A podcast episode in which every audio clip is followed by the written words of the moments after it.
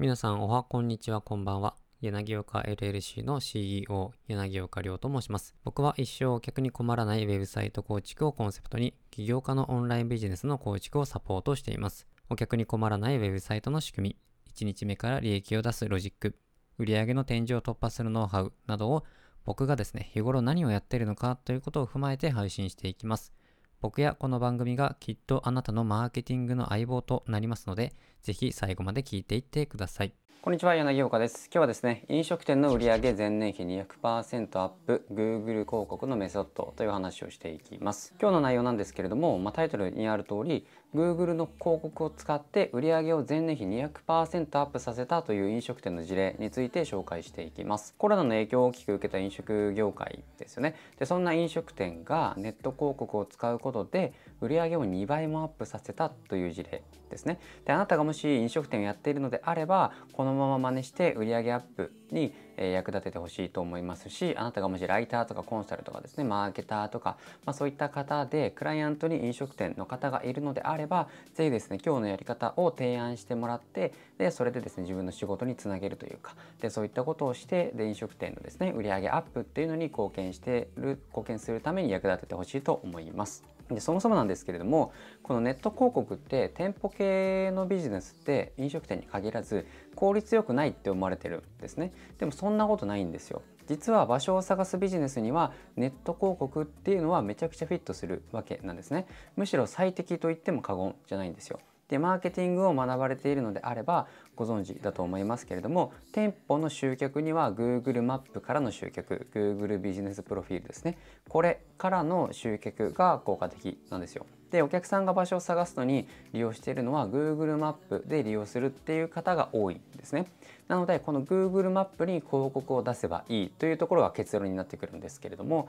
でこの Google マップを管理するツールを先ほども言ったように Google ビジネスプロフィールというんですけれどもこの Google ビジネスプロフィールからアカウントを連携させて広告を出すだけなんですね。でもし Google マップの順位が100位とか下だったとしてもこの広告を出すことによって検索した時に上位に表示されるようになるんですね。で Google マップで検索した時にたまにですね、えー、その Google マップの表示してるところの上にも広告っていうふうに出てくるところがあるんですけれどもそれが、えー、Google のビジネスプロフィールと Google の広告アカウントと連携させてそこに表示させてるっていうやつなんですよ。でそうすることで集客できるようになるんですね。で今200位とか、えー、いるお店が今から上位を目指すっていうのは、無理じゃないんですけれどもやっぱり大変なわけですよ。で美容室とか飲食店とかあと治療院とかかなはかなりこの Google マップにおいてえー、かなり激戦業種でもありますのですでに、え、そこでしっかり運用しているっていうライバルもいるので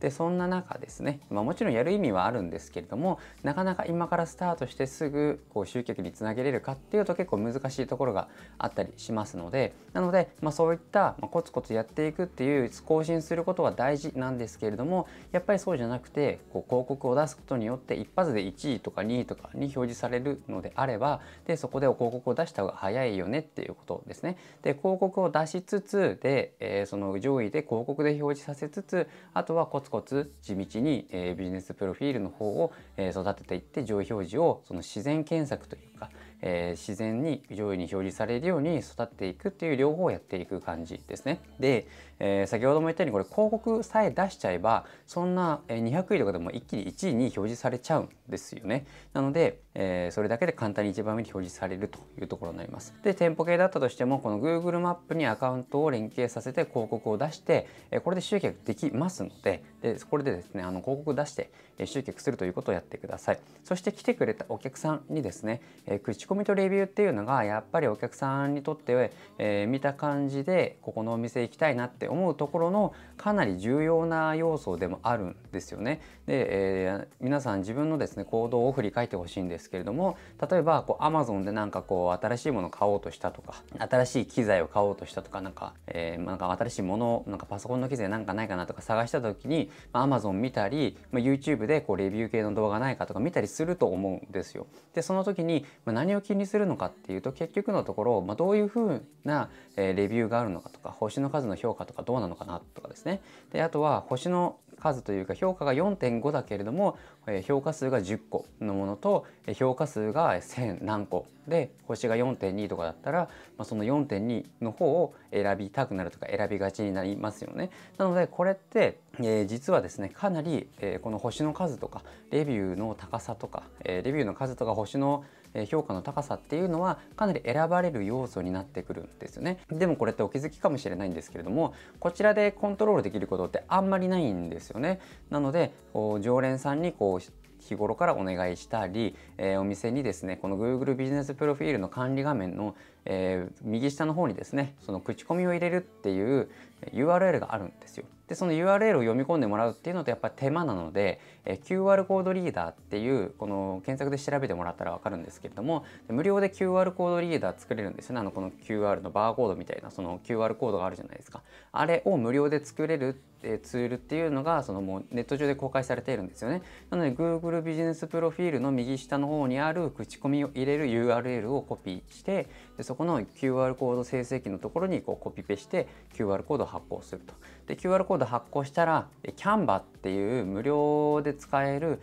ツールがあるんですよね。でそこデザインツールみたいなやつででそこにこうアップロードしてでポップみたいなやつもですねテンプレットとかいろいろあるのででそこに QR コードを入れ込んであげて、えー、Google ビジネスプロフィールの口コミお願いしますみたいな感じで印刷をしてこうちっちゃめのですねなんか100均とかに売ってるこのプラの立てるパネルというかあるじゃないですか。であれにこう挟み込んであげてこう机の上置いとくとかですね、まあ、そういうことをすることによってこう会計の時とかえこう飲食店だったら、えお客さんが待ってる間とかですね、まあ、もしよかったらここ口コミ書いてくださいねって一言書けるだけでよかったりしますね。でこれ一言書けることによって、まあ、もちろん10人いたら10人書いてくれるってわけじゃないんですけれども、まあ、10人に1人とか100人に1人とか、まあ、書いてくれるようになりますので、まあ、そうするとコツコツとですねあの口コミとかレビューも集まっていくというところになります。でこれ1点注意してほしいのが口コミとレビューを集める時ですね例えばこの口コミを書いてくれたら1品サービスしますよとか割引しますよとかこういうのはもう規約違反になっちゃいますので,、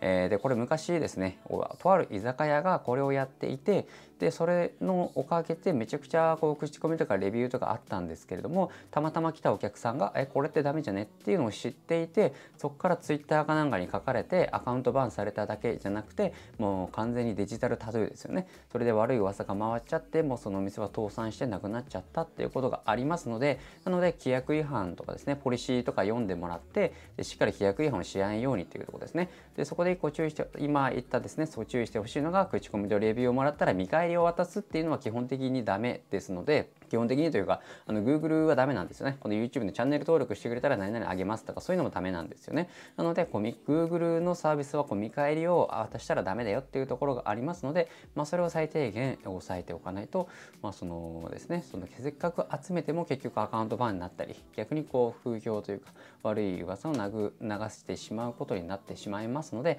まあ、そういった規約違反とかは気をつけていただくというところですね。であとはもうコツコツ集めていくしかないっていうところですね。ねそれとあと低評価とかは必ずつくんですよどんなにいいお店でも。でなんかこうアンチとかいるんですよね。でもそれはアンチがいるっていうことは逆を言えばそれほど熱烈なファンもいるっていうことなんですよ。でアンチはそのわざわざ自分の時間を使ってそこのお店のこう口コミとかを書くわけですからかなりですね興味があるというかお客さんになるんですよね。でなのでそういったお客さんは逆にファンになる一歩手前というところを考えてなんかこいつなんか可愛いなみたいな感じで思ってればいいんですけども、まあ、なかなか当事者になるとねそういうことをなかなか思えないかもしれませんけれども、まあ、結局アンチっていうのはあの気になるてしょうがないから来るわけなんですね。だから結構可愛いやつなんですよ。だからまあまあまあこいつはですね、まあ、しょうがないやんみたいな感じで、えー、捉えておく。でそういったアンチのコメントに対して真摯に対応することが、えー、逆にですね、えー、自分のお店の評価を上げるっていうプラスの要素になったりするんですよね。なんでかっていうとこうめちゃくちゃ愚痴みたいなことを言ってるやつに対してお店側がまあそうですね謝るというよりはこの度は、えー、ご貴重な意見ありがとうございますと。今後のサービスの向上に役立ててまいりますのでで今後もよろしくお願いいたします。みたいな感じだけでいいんですよね。なので、まあ、そういったコメントをわざわざこう厳しい言葉をかけてくる人に対してわざわざ一個ずつ丁寧にですね返していることによって周りが見たらどう思うかっていうとこのお店ってめちゃくちゃしっかりしてるじゃんって思うわけですよ。でたまにその悪い口コミに対してこう言い争いしてるアカウントみたいになるんですけれども、まあ、それを見たら傍から見たらこのお店大丈夫かよって思うわけなんですよね。なのでそう思ってもらわないためにも逆にそのアンチコメントをプラスのパワーにするってことですね。これアンチコメント消しがちなんですけど、まあ、消してもまた書かれるしでその消した人から見るとなんであいつ消すんだっていうとこでまたちょっと怒りというかそういう風の感情を煽ったりするのでなのでもう謝るんじゃなくて貴重な意見ありがとうございます。今後のサービス向上に役立てていただきますというところを言っておけばもうそれで終わるじゃないですか。終わるし、えー、そのアンチの気も済むしそれを見た人たちもこの店しっかりしてるんだっていうところになりますので、まあ、もちろん低評価はつくかもしれないんですけどお客さんが見るのっていい評価じゃなくて低評価を見に行ったりするんですよ。なのでよく見られる評価に対してしっかりこう対応していることによってそのアンチのコメントもプラスにできるというところがありますね。ちょっと話脱線してましたけれども、まあ、なのでこの飲食店の飲食店のですね売り上げが2倍になったっていうのは Google マップと Google 広告を合わせて使ったというところですね。でこれ合わせて使っていったうちに、まあ、上位表示とかされていくと広告を使って、えー、上位表示とかされていくと口コミとかレビューとかがですね、えー、やっぱ増えてくるので、まあ、その中で低いものっていうのは、まあ、そう今言ったこう真摯な対応すると。でそもそもベースがもうですねあの3とか2とかしかつかないんだったらそもそもそれは、えー、お店のサービスの質とかそういったものが悪いというところになるのでそれはもうですね、えー、お店のサービスとか質を変えていく根本的に改善するということが必要ですので、まあ、そういった時は真摯にですねそれも受け止めてサービスの向上していくと。